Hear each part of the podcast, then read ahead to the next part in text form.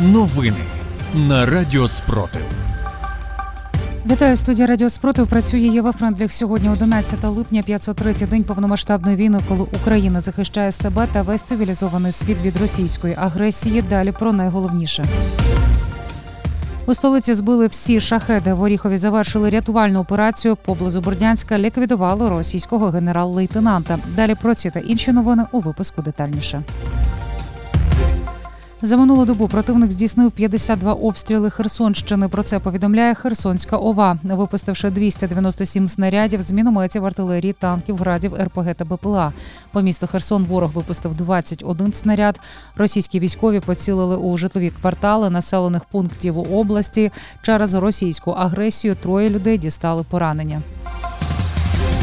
Росіяни вранці 11 липня знову атакували Київ шахедами. ППО знищила всі ворожі цілі. Про це повідомляє київський начальник Київської міської військової адміністрації Сергій Попко. За попередніми даними, який на початку липня противник застосував баражуючі боєприпаси шахед.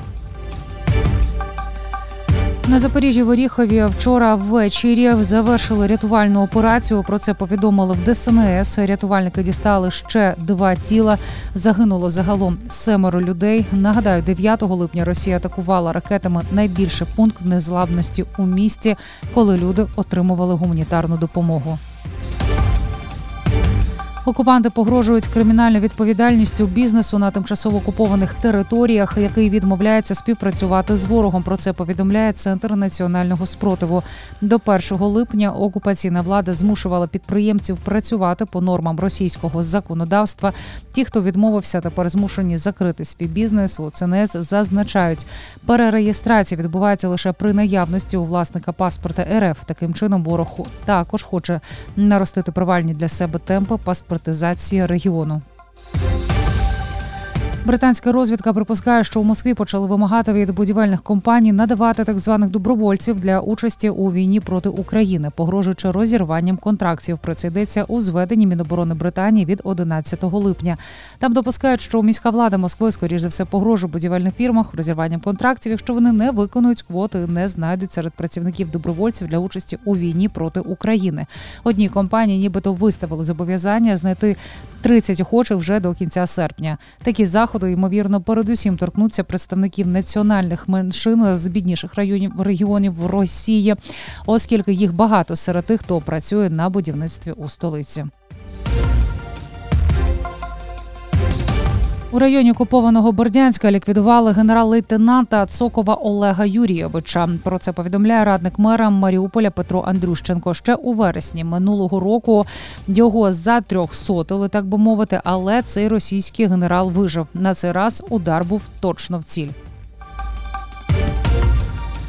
На Росії застрелили капітана другого ранку Станіслава Ржицького. Про це повідомляє російське змі. Він був командиром підводного човна Краснодар, з якого окупанти запускають калібри по Україні.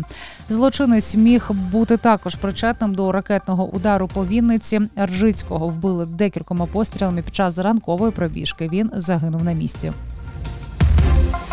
Сили оборони продовжуються наступальні операції на Мелітопольському та Бордянському напрямках. Також вони закріплюються на досягнутих рубежах та завдають вогневого ураження з артилерії по окупантах.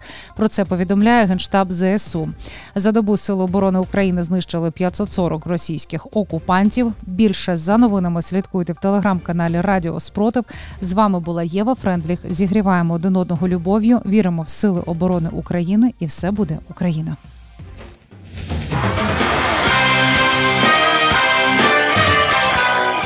Радіо Спротив.